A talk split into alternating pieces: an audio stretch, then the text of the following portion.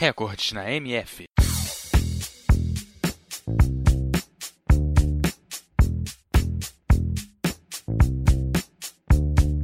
O futebol é um esporte de equipe jogado entre dois times de 11 jogadores cada um e um árbitro que se ocupa da correta aplicação das normas. É considerado o esporte mais popular do mundo, pois cerca de 270 milhões de pessoas participam de suas várias competições. Hoje você confere mais um recorde do futebol. Você sabe com um jogador com mais gols feitos numa única partida oficial?